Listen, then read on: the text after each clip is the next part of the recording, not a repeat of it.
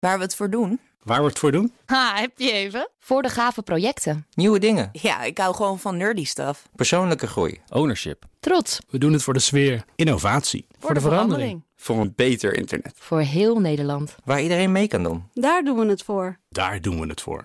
Waar doe jij het voor? Kom werken voor KPN en groei op jouw manier. Check de actuele vacatures op het gebied van data, security, development en networking op jobs.kpn.com/tech. Wetenschap vandaag. Ik zie het echt helemaal voor me. Ah, ik heb nu gewoon. Uh, nu met een zachte G praten, dat kan ik niet zo goed. maar dat je dan ineens zo. Kijk nou, alaaf. Ja. Ja, ja, precies. Alaaf. En dan 150.000 euro minimaal. Goed. Inmiddels aangeschoven Martijn Rosdorf. Uh, voor de wetenschapsrubriek. Vandaag aandacht voor een visionair, een genie, een uitmuntende, baanbrekende topwetenschapper. Ja, die ronkende woorden zijn volgens de NWO van toepassing op professor Dr. Ingenieur Lieven van der Sijpen. De Nederlandse Organisatie voor Wetenschappelijk Onderzoek gaf hem namelijk de hoogste onderscheiding die er te winnen is in de Nederlandse wetenschap: een Spinoza-premie. 2,5 miljoen euro. Bam. En waarvoor krijgt Van der Sijpen die prijs? Hij is professor in de kwantum nanowetenschappen verbonden aan de TU Delft. Hij krijgt de prijs voor zijn werk aan kwantumcomputers.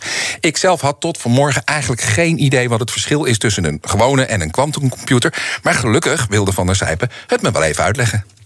Ja, dus een quantumcomputer die, die werkt op een heel andere manier dan alle computers die we vandaag kennen. Die, die maakt echt gebruik van de diepste aspecten van de kwantumtheorie. Waarin bijvoorbeeld een elektron op twee plekken tegelijk kan zijn. Iets, iets wat we in de alledaagse wereld om ons heen niet zien. En, en daarom soms ongerijmd vinden. Maar zo, zo is de wereld, zo, zo zit die wereld in elkaar. Zo. En, en daar maken we gebruik van in die nieuwe technologie. Een computer die werkt met deeltjes die op twee plekken tegelijkertijd kunnen zijn. Ik probeer me dat even voor te stellen. Dat is Martijn. ongerijmd en ja. heel moeilijk te bevatten, zegt hij ook zelf. Wat, wat, wat betekent dat dan als je in de praktijk dat soort mysterieuze natuurkunde in een computer gebruikt? De basis van het hele idee is dat, dat we uh, de bits die huidige computers gebruiken vervangen door zogeheten quantum bits. En die kunnen dus ook 0 en 1 zijn, net zoals een, als een conventionele bit. Maar ze kunnen ook in allerlei combinaties van 0 en 1 tegelijk zijn. En daar schuilt eigenlijk een heel grote rekenkracht in. Want dat betekent dat we op heel veel, uh, dat we heel veel sommen tegelijk kunnen uitvoeren. En eigenlijk exponentieel veel uh, tegelijk, uh, sommen tegelijk kunnen uitvoeren. En, en ja, exponentiële curves die gaan heel snel door het dak. Dus het is echt een, een enorme rekenkracht die daarin uh, verscholen zit. Ja, dit voelt voor mij een beetje als die keer dat ik voor de, dat ik wiskunde, of de scheikundeles was het kreeg op school. En dat je dan die eerste les die over moleculen gaat, als je die niet goed oplet, dan kun je Oei, de basis. de rest van het jaar wel vergeten. Zo voelt dit ook. Ik, ik vind het moeilijk te bevatten. Quantum bits, exponentiële curves, gigantische krachten. Hoe, hoe kun je daarmee rekenen? Ja, met die qubits dus, die veel meer dan een 0 of een 1 kunnen zijn... en alles tegelijk. Ongerijmde natuurkunde. Ik zeg het nog maar eens een keer, Van de Sijpen zegt het zelf ook. Dus waarom ik niet extreem ingewikkeld... maar het kan wel degelijk gebruikt worden om iets simpels... zoals een berekening, een som te maken. Ja, dus een berekening kunnen we steeds opdelen in een aantal, in een aantal heel kleine stapjes. En, en, en uh, ook in het kwantumgeval is het zo dat we uh, dus onze quantumbits met controlesignalen kunnen laten hun, hun dansje doen, kunnen aansturen, kunnen laten ronddraaien, uh, kunnen laten, uh, en, en, en op die manier uh, kunnen laten rekenen. Dus uiteindelijk rekenen, een algoritme uitvoeren, dat is een aantal stapjes achter elkaar uitvoeren. En dat is wat we tot en met dat kwantumniveau ook kunnen doen in het lab. Ja, klinkt fantastisch, maar hoe ver is de wetenschap daar op dit moment in de praktijk al mee? Ja, als je dat een beetje rond gaat zoeken op, op het web en in kranten en zo, dan lees je heel veel van ja, die quantumcomputer die bestaat nog helemaal niet. En als die al bestaat, is het een prototype die echt nog niet eens één en één bij elkaar op kan tellen. Heel simpele dingen. Ja, dat is ook wel zo. Maar ik vroeg uh, Van der Sijpen of die wel eens het verwijt krijgt dat hij zich bezighoudt met luchtfietserij. Um, nou ja, kijk, het is zeker geen luchtfietserij. Hè. Dus er worden experimenten gedaan al, al 20 jaar. Ik heb daar zelf al 20 jaar geleden de eerste kwantumberekeningen mee uitgevoerd. En, en dus het is geen science fiction, het bestaat, het kan. Uh, en, en dat is ook het mooie. Hè. Dus het, het is iets wat, wat tastbaar is, wat we in het lab gewoon voor onze ogen zien gebeuren. En, en um, ja, het, is wel zo dat er natuurlijk nog heel veel werk is om er een bruikbare, nuttige technologie van te maken. Ja, hij is er dus nog niet helemaal. Die komt, maar hij komt er echt. De werkende quantumcomputer. Die kunnen we inzetten om problemen op te lossen. Waar de snelste supercomputers van nu tienduizenden jaren voor nodig zouden hebben. Een quantumcomputer kan dat soort dingen in seconden. Overigens heeft Van der Sijpen een samenwerking opgezet tussen TNO en de TU Delft, QTech.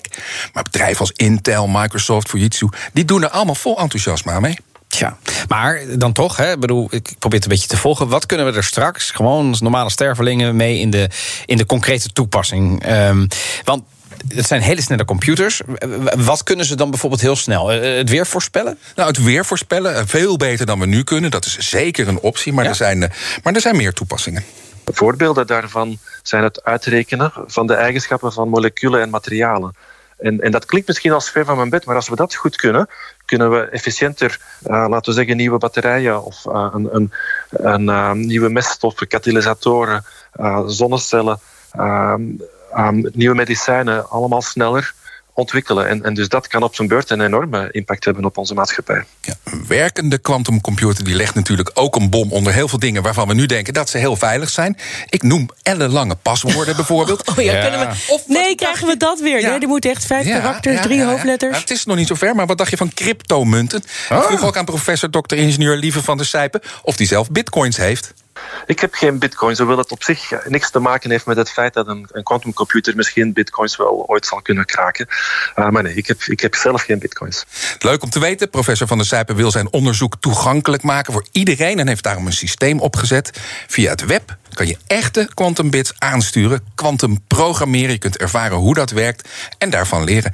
Google op Quantum Inspire en dan kom je er vanzelf. Nou, misschien doe ik dat wel. En ik ben wel een beetje ongerust nu inderdaad over die paswoorden. Maar dan moeten we denk ik maar over op eye recognition of zo. Want ja, dat, dat, daar kun je weer tegenop. Ja, of quantumcomputers gebruiken om hele moeilijke paswoorden te maken of zo. Dankjewel Martijn. Wetenschap vandaag wordt mede mogelijk gemaakt door Gimmicks. Gimmicks, your trusted AI ook Liesbeth Staats vind je in de BNR-app. Ja, heel handig. Luister live naar Kees en mij tijdens de Daily Move. Dan blijf je ook gelijk op de hoogte van breaking news en het laatste zakelijke nieuws. En daar vind je ook alle BNR-podcasts, waaronder de Perestrooikast. Download nu de gratis BNR-app en blijf scherp.